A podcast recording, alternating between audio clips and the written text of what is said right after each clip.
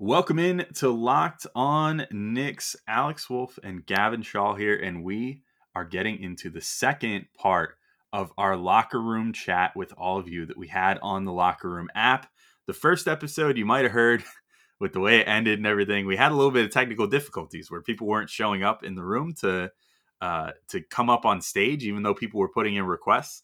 So we had to reboot the whole thing. We rebooted it like twice, and then that left us with these two bonus episodes, which we wound up going longer than the first one between these two episodes. So hope you all are ready for some really great Knicks fan discussions. We talked with so many people, uh, got so many different great things going on. Gavin, what did we talk about in this part two?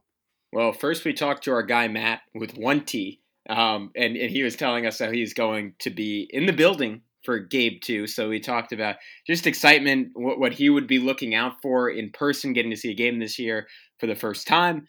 Then we get into uh, a fun conversation that, has happened before. Uh, what would it actually take for Elfrid Payton to be benched? Alex, you and I make predictions on if and when that would happen. We put percentage odds on whether we think uh, it'll it'll actually come to fruition. Spoilers, we, we both think it will. Uh, then we have our series predictions. That that's a big thing. We were thinking of making that a whole episode in and of itself, but it ended up being pretty brief. Uh, then uh, a, fun question from our guy Brent Machia: uh, whether or not there will eventually be a Knicks Hawks rivalry started with this series. Two young teams, interesting one, and then the importance of missing Mitchell Robinson in this series. So all that and more right now on Locked On Knicks. You are Locked On Knicks, your daily New York Knicks podcast part of the Locked On Podcast Network. Your team every day. And I think we see Willis coming out. There he comes right now. Starks without a five. Ewing for the win. Yes. Up, up left. Now fires it. He's good. And he's fouled. Anthony for three.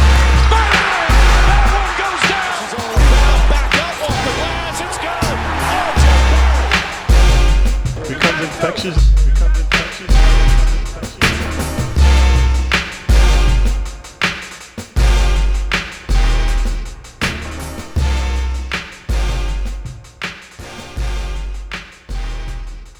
All right, welcome in to Locked On Knicks. I am Alex Wolf. I'm editor in chief of Knicks site, The Strickland, which you can find at thestrick.land.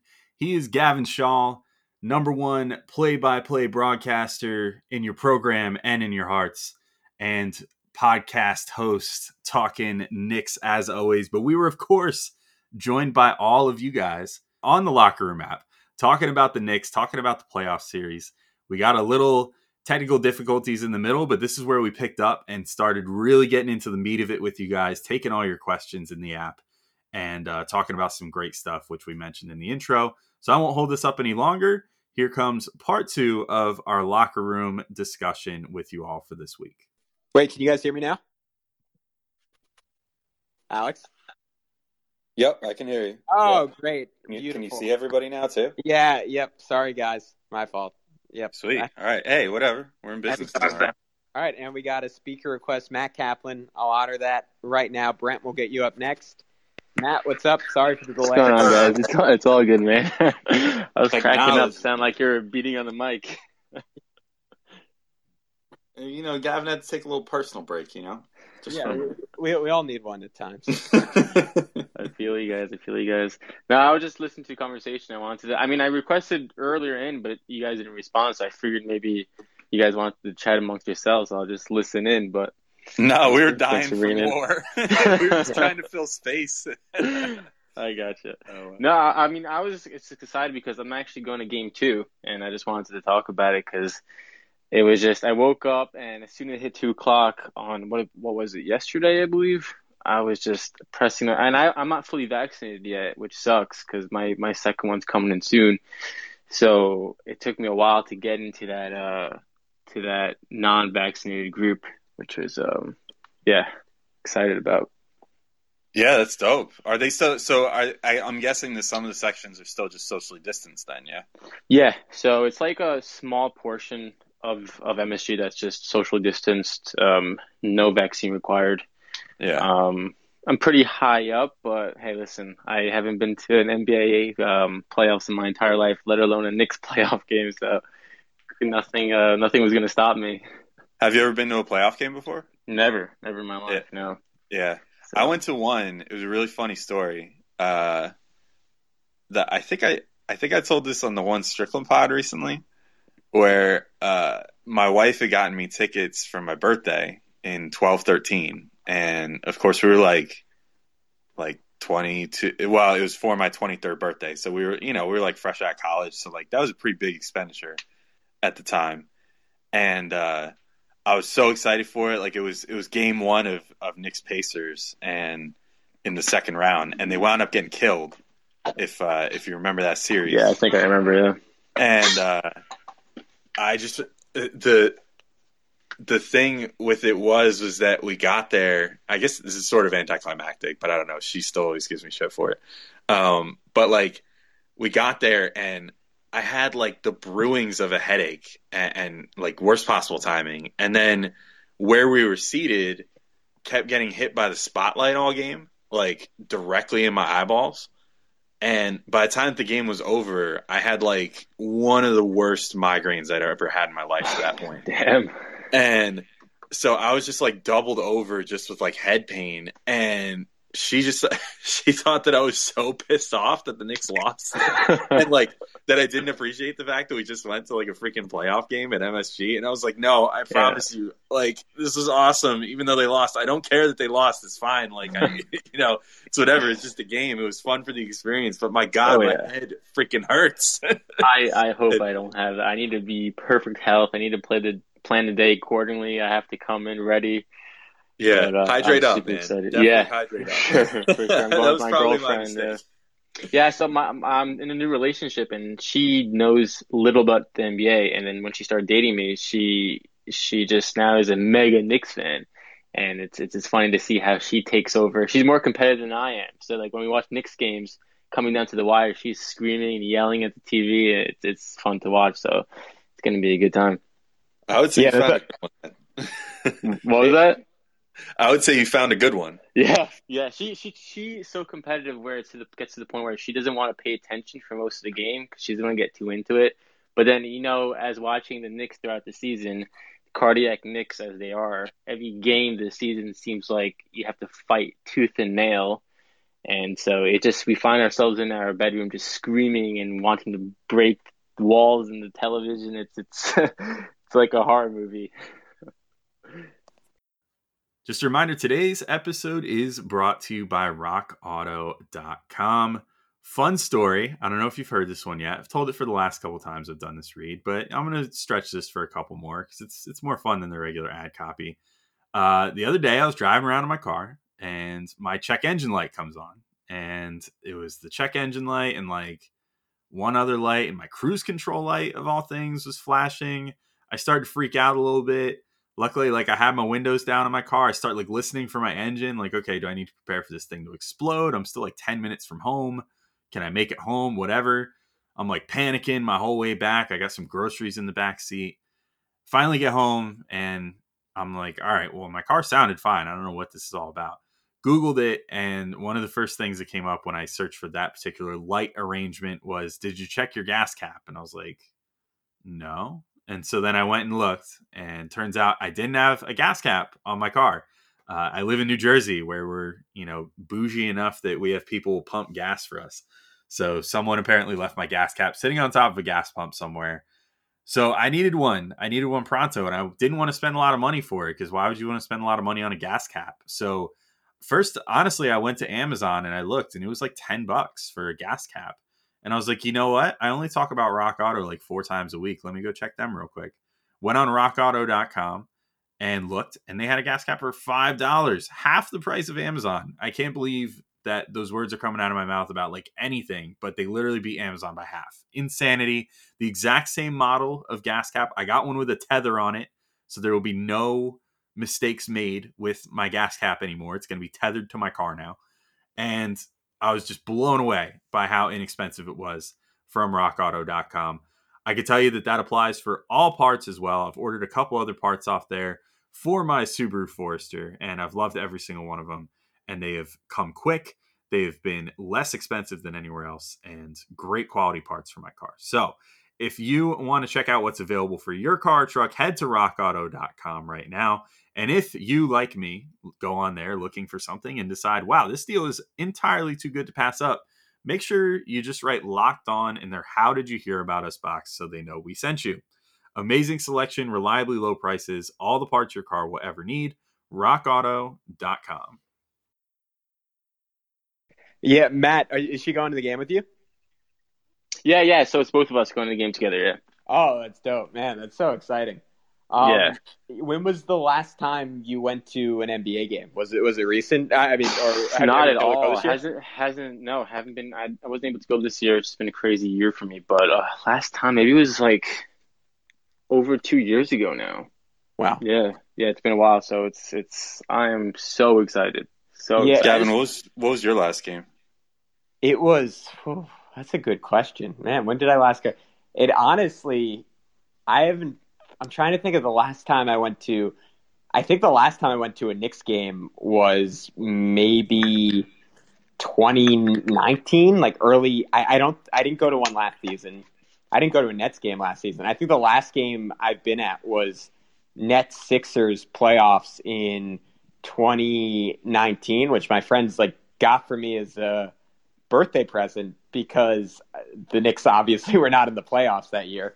Um, so I got to watch uh, what you would call it, like that's uh, D'Lo, right? With D'Lo, it was, it was yeah, it was D'Lo, Joe Harris, Din uh, Dinwiddie might have been hurt, Caris, um, and then I think Embiid was out for the game that I went to. So it was like Ben Simmons and like freaking uh, Boban uh, just ripping the Nets apart, which is that, uh, that was a good series, wasn't it? I remember yeah, being was, very like heated and it, it was it was pretty back and forth. That was that was the last game I went to, and now I'm in I'm in talks with all my friends because we're big. I, I think I've said this on the pod a few times, but on top of being a Nick, big Knicks fan, I'm a very big Suns fan because I actually I went to college literally eight blocks away from the Oof. Suns arena, and they had this promotion when I was in college that was incredible. It was my whole life I lived in Manhattan, and I could I could afford to like maybe go to one Knicks game a year. But I mean, as you guys all know, they're tickets are prohibitively expensive. But the Suns had this deal where for college students they had five dollar tickets the whole season, so you can get into any home game for five dollars. So as, as, a freshman, when I didn't have a lot going on, I would just I went to like thirty eight games, and it was, it was the best thing in my life.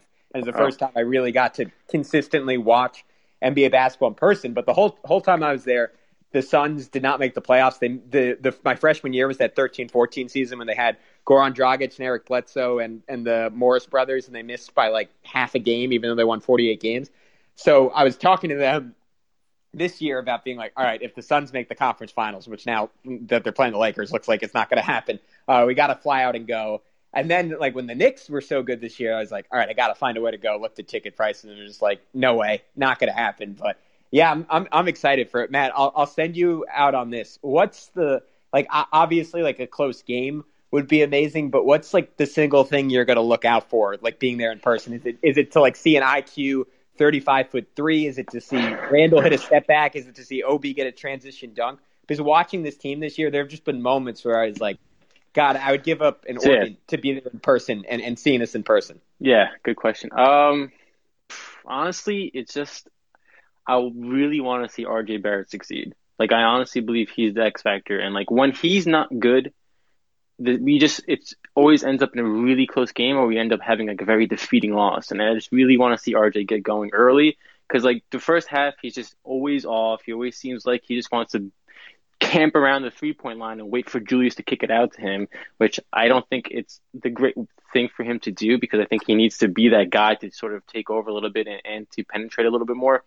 So to just be there while RJ is going off either by the corner threes, which he's been killing this year, or just to him just bulldozing in the paint and getting those and ones against like a Clint Capela or a John Collins, that that would just be fantastic for me. To him to average around like 20 points and to just to just kill it, honestly.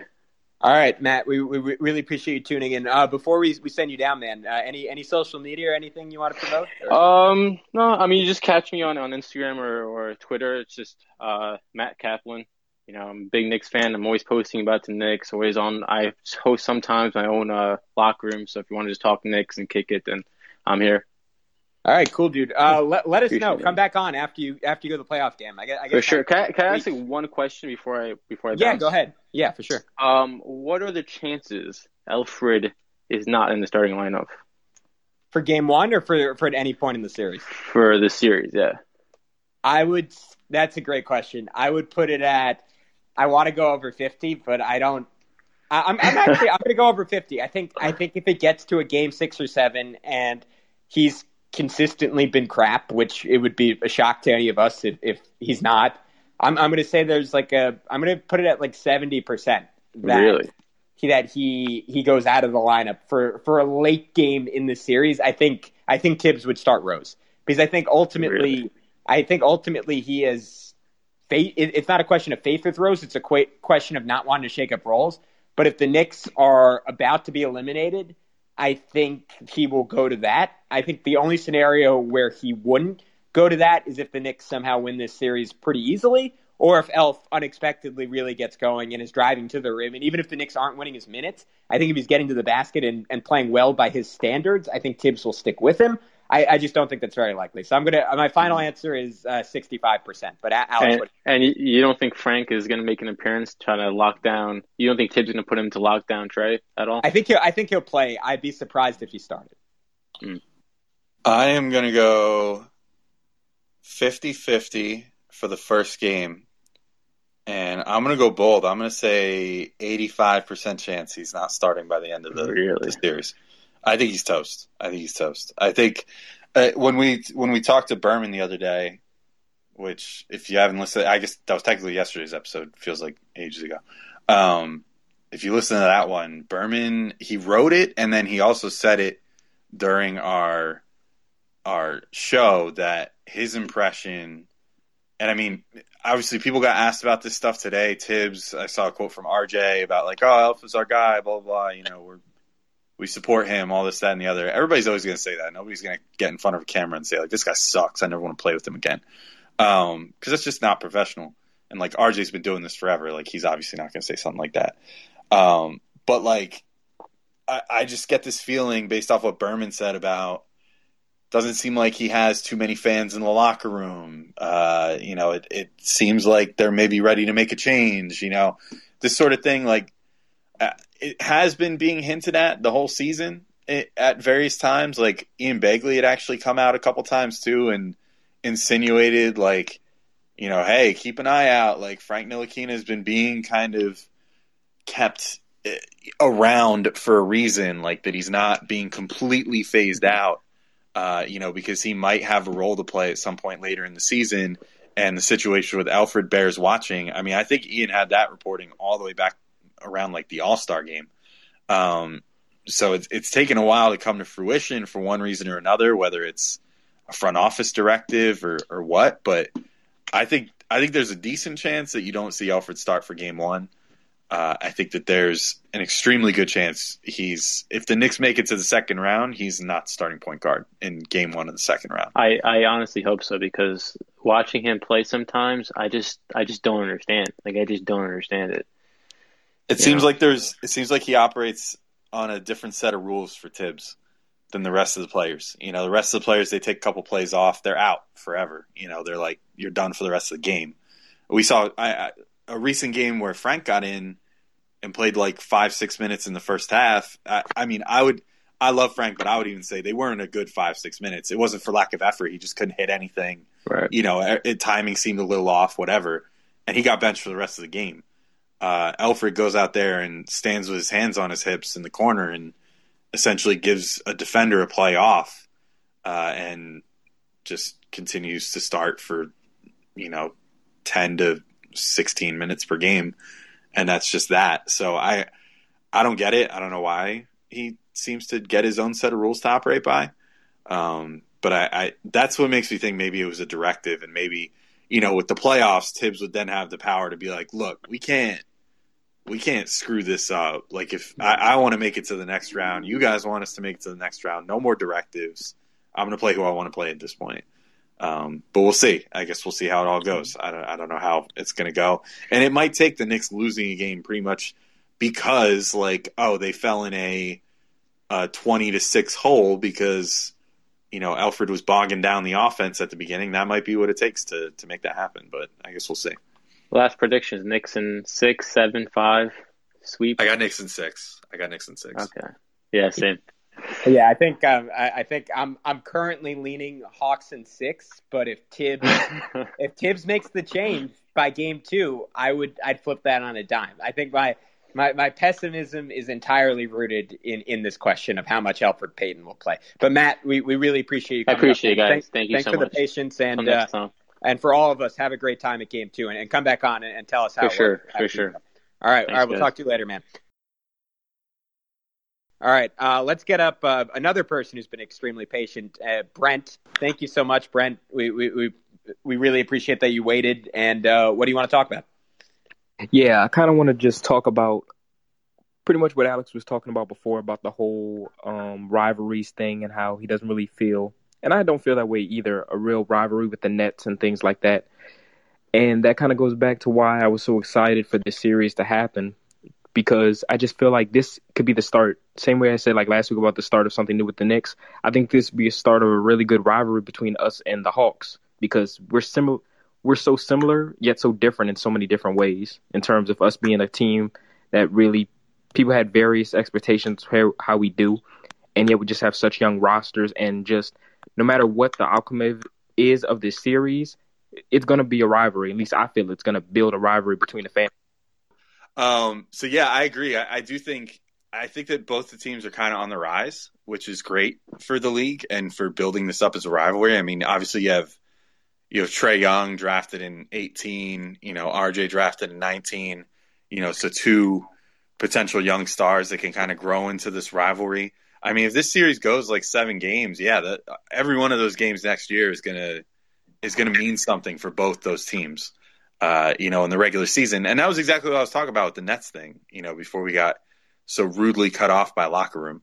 Um, was like the uh, the whole idea that, you know, these these sort of things need to be earned. And, you know, this these are two teams that that match up pretty good as far as timelines and stuff. So like a four five matchup between the Knicks and Hawks could be a thing for at least a few years, unless you know the Knicks go and get a huge other star, or you know the the Hawks somehow manage to you know swing another star somehow and put themselves into that like like Sixers, Nets, Bucks upper echelon. Like I think there's going to be a few years before either of these teams will be legitimate contender level teams. Um, and so for that reason, like I think it's I think it's pretty cool, you know, that we could potentially be seeing a, a burgeoning, you know, yearly rivalry between these two. And maybe it even ends up, you know, maybe they do both continue on the same curve too.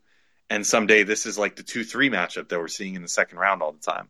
Um, so I, I think that these two teams are on a pretty similar trajectory. So this definitely could be uh, a, a matchup that's kind of boding well for the future, for a future rivalry for the Knicks. That would be akin to sort of like the the Heat and Pacers rivalries of the '90s, where it's it's not teams in your division, but it's teams you just happen to see a lot, um, you know, in the playoffs, and, and that's what breeds those those fun, contentious rivalries between fan bases. So I, I would totally be down for it. I think the Hawks, at least for me, I, I really don't enjoy how Trae Young plays very much. So definitely an easy team that I could learn to hate over time as a fan, um, and, and root against on a yearly basis for sure.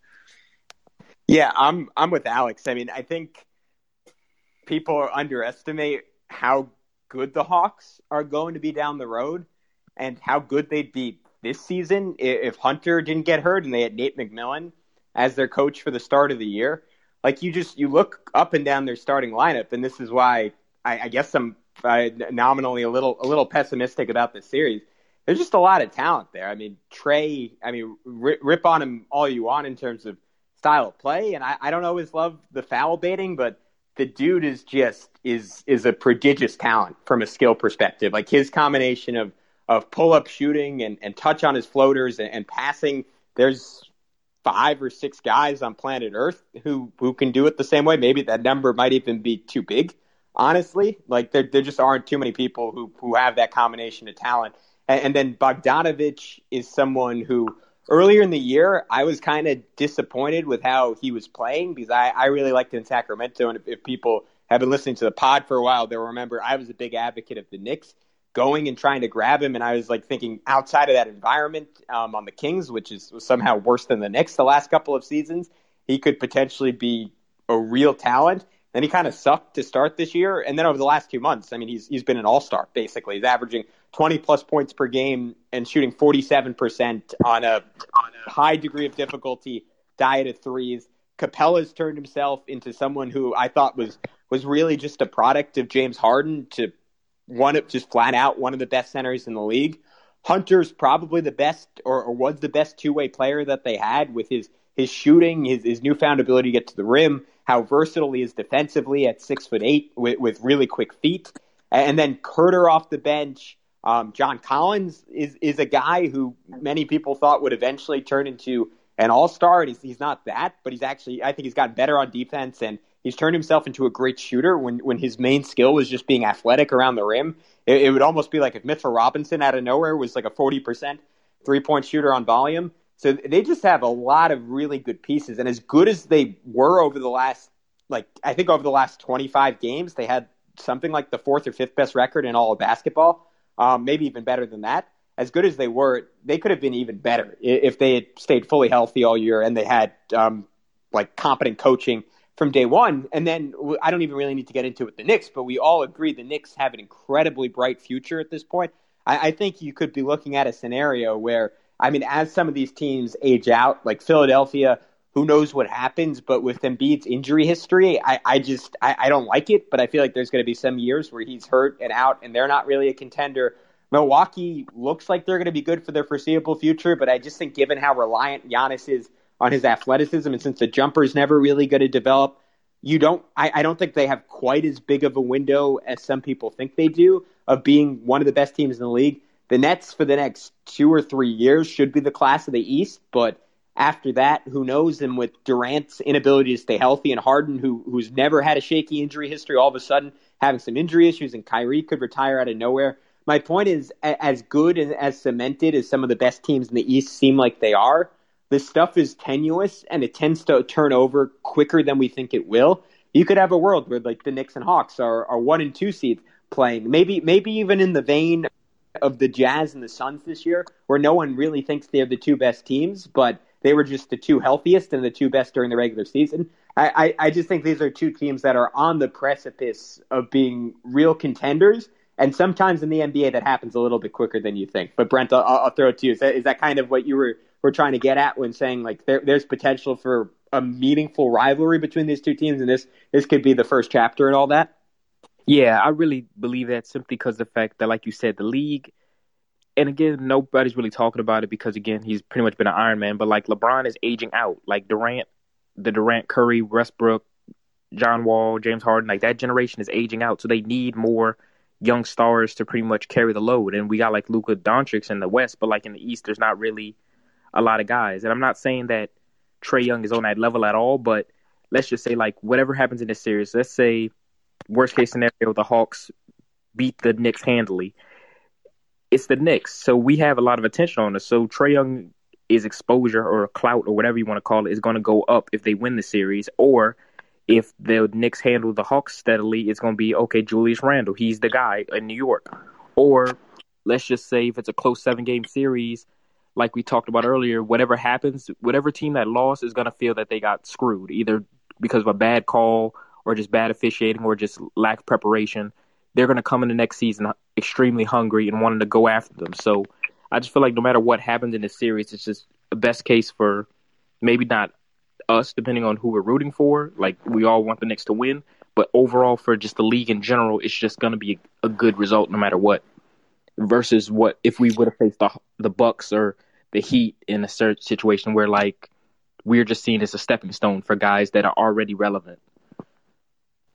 Yeah, I do think that maybe we will start seeing some sort of like like who's got next sort of stuff coming out about the Knicks and Hawks regardless if this is a really competitive series. I think obviously if if one team or the other gets beaten like 5 games and it's not particularly close, then you know you, you'll get oh the Knicks. You know if it's the Knicks that do it, it'll be oh the Knicks are on the on the up and up. They're just a star away. Blah blah blah.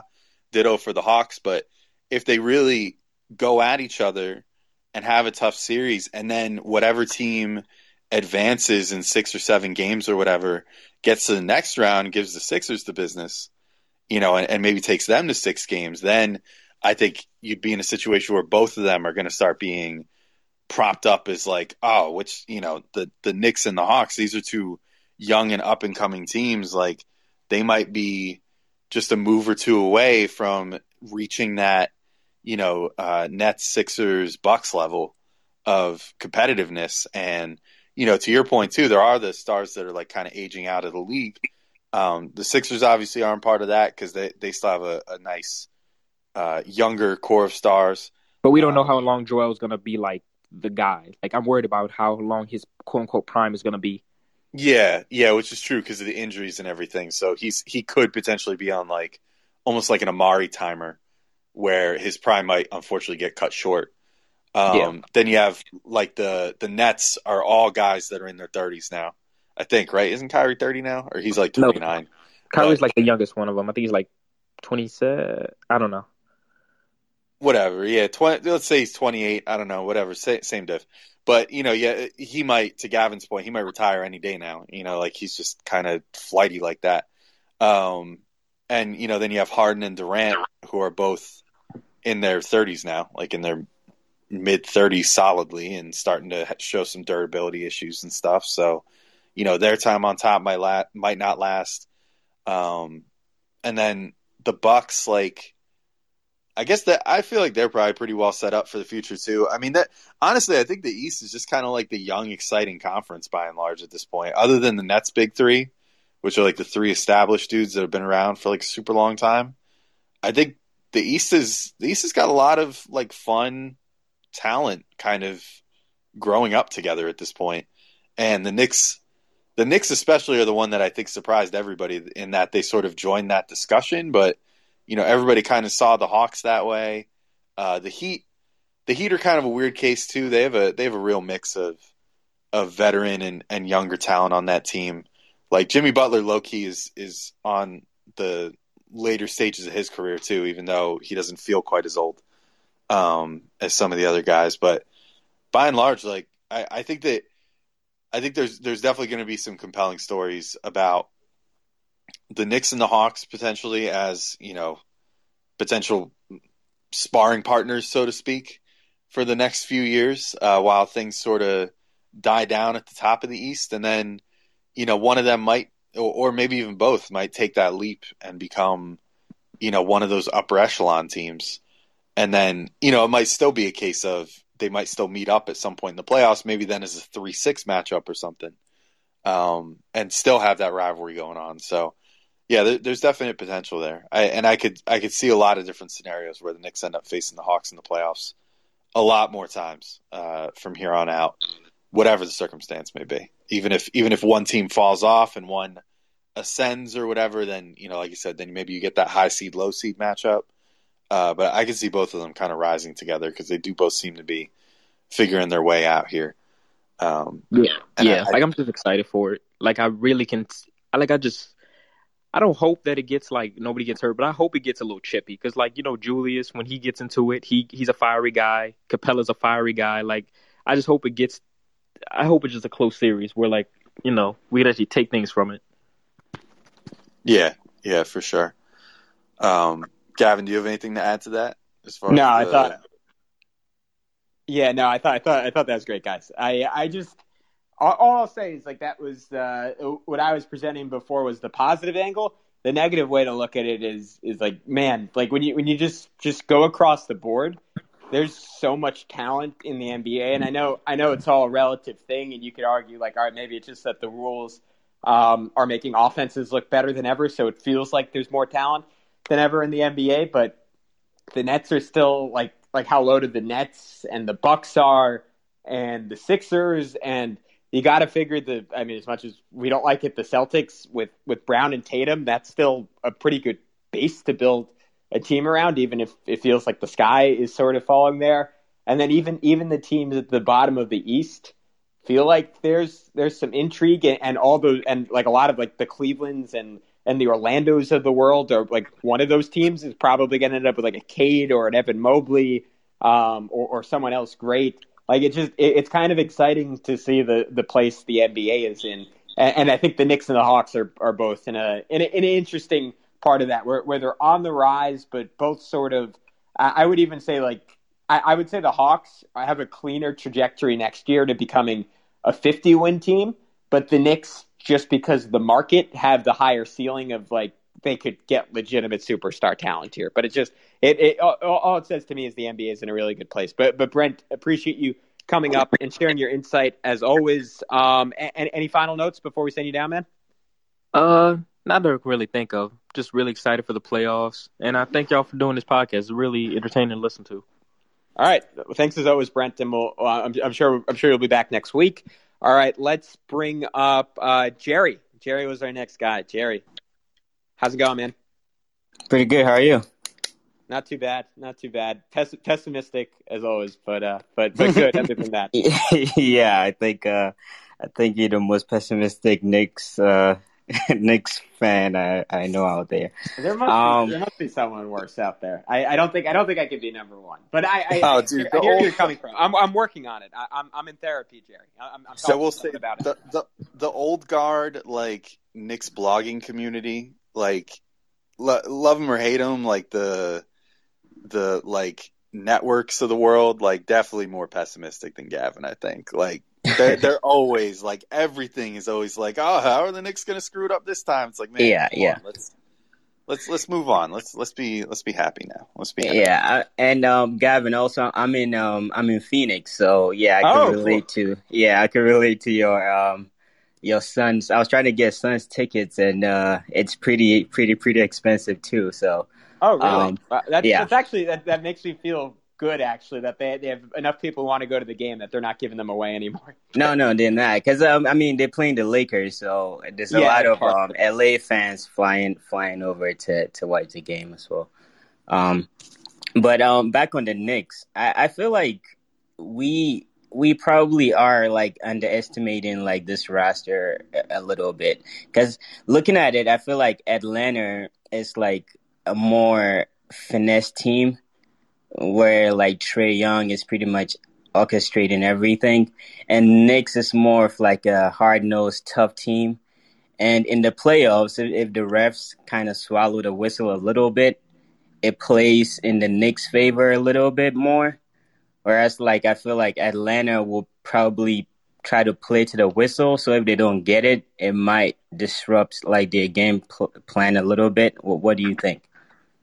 No, I think I think it's a good point, and and Alex, I know I know that's something you you've talked about a decent amount, um, but I, I just think I think it'll go both ways in that in the playoffs, um, maybe in the in the finals, I think you have the same crew every game, but um, I think in series, I'm pretty sure you don't get the same officiating crew night in and night out, and even when you do, there's just some very like I, I just feel like refs are are rarely maybe individuals are, but but groups of three are, are rarely consistent about how they call games from a night to night basis. So I could see scenarios where, where you're at MSG, the crowd is rocking, maybe maybe there's a slight intimidation factor there, um, and the Knicks get a little bit of a swallowing of the whistle and they get to play more physical and they get to really embrace those elements of their game. And then you could have a game back in Atlanta and Trae Young is, is getting like calls every time someone breathes on him. And I think if you're the Knicks, you uh, not not to say they should play like any differently than they have all season, but if you fall to be a little bit too reliant on that physicality as, as your chief means of, of stopping what's what's a really skilled offensive attack, that can lose you games because you, you see so often teams, especially younger teams, just kind of lose their cool when they get a couple of calls against them and, and, that builds and that builds, and then you get a tech, and then and then another team, especially a team that can just raid threes on top of the techs. All of a sudden, you're having two possessions where a team scores seven points, and and, and you're you're out of a game that you were previously in. So I, I think I would just caution that it could it could go both ways, and I just I, I always hesitate to be too presumptuous about how a series is going to be called because it feels like it, it vacillates so much from from game to game and, and, and week to week, but Alex, I, I know you think, especially with Trae Young, that's going to be a bit of a factor. Yeah, I I mean, I already said it like earlier, but I, you know, I kind of think, I think he's going to be in for an awakening that eh, things aren't going to be called quite the same in the playoffs. Granted, it's impossible to know because this is first time playoffs for both these teams in a long time, and and certainly the first time with these cores and with these you know certain players. Like it's going to be Randle's first time in the postseason, RJ's, Trae Young's, uh, Clint Capela's been there, obviously, you know, so that's that's a thing. Uh, I don't think Bogdanovic has ever been because he spent the rest of his career with the, the Kings, so obviously not 15 years in a row without the playoffs. So it's going to be his first time. You know, a lot of playoff first timers. So I think it's going to be interesting to see how all these players get called. You know, um, will the Knicks somehow get less calls too? You know that that's another factor that I, I guess I haven't really considered too much yet. But we already complained during the regular season about like what does RJ have to do to get a foul call? You know, he he so often would get inside and get hacked, and then you'd see it on replay and say, how was that not called a foul at the time? I mean, he was he was getting hacked in the lane there, and uh, so maybe it's going to even out to some degree.